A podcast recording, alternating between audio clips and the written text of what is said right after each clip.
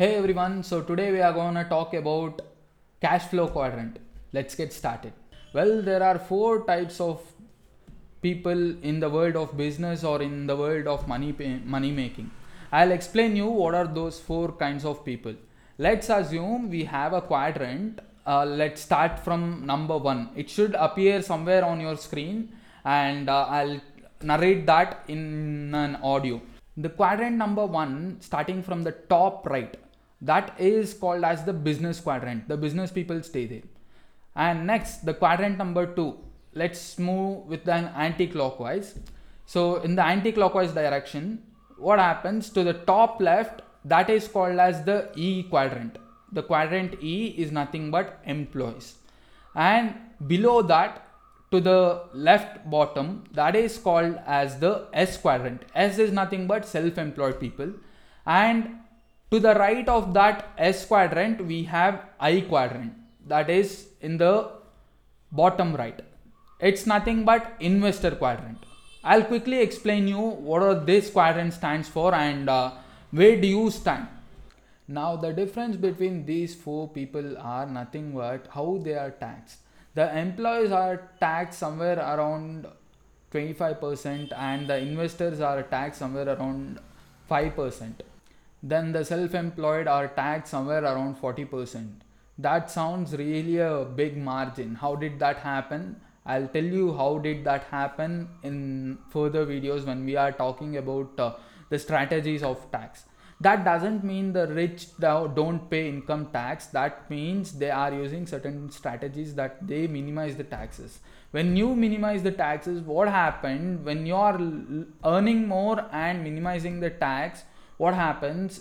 The money that you earn the money that you have becomes more.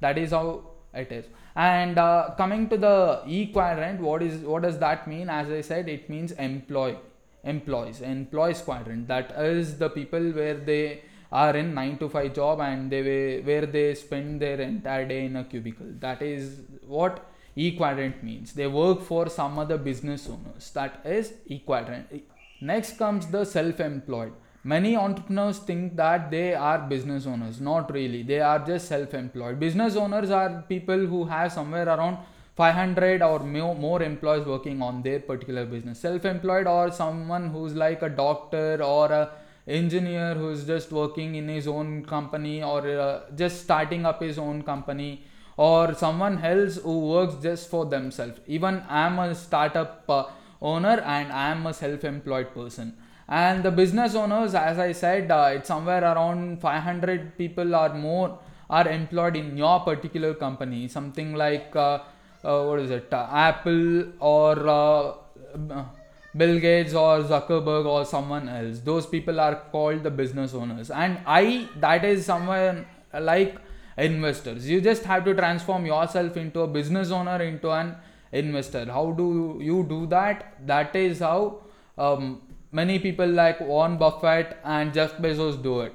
And uh, those people are called investors. You just invest in a, into a business and you forget it and uh, your income starts coming in. That is completely a passive income. Now that you know the difference between different types of people how they make money and uh, you clearly understand that the rich don't work for money they make money work for them. That is how rich are getting richer and the poor are getting poor so the transformation of your life from the E quadrant to the S quadrant and the S quadrant to the B quadrant and B quadrant to I quadrant. That is how your entire life is.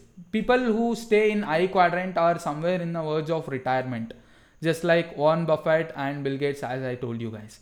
Now, if you just do it within the age of 30 or 35, you can also retire young and retire rich. So that's one of the great book that I have studied by uh, Robert Kiyosaki. So he's a great author and uh, most of the financial education or financial literacy videos that I do or I uh, narrate you in this uh, particular channel or in this particular playlist is completely taken by the book called as the rich dad poor dad by robert t. Kiyosaki. So make sure you guys read that particular book it's a fascinating book. That is the book that made me start uh, my own company and that is the book that motivated us to start our own company called Quantrevor.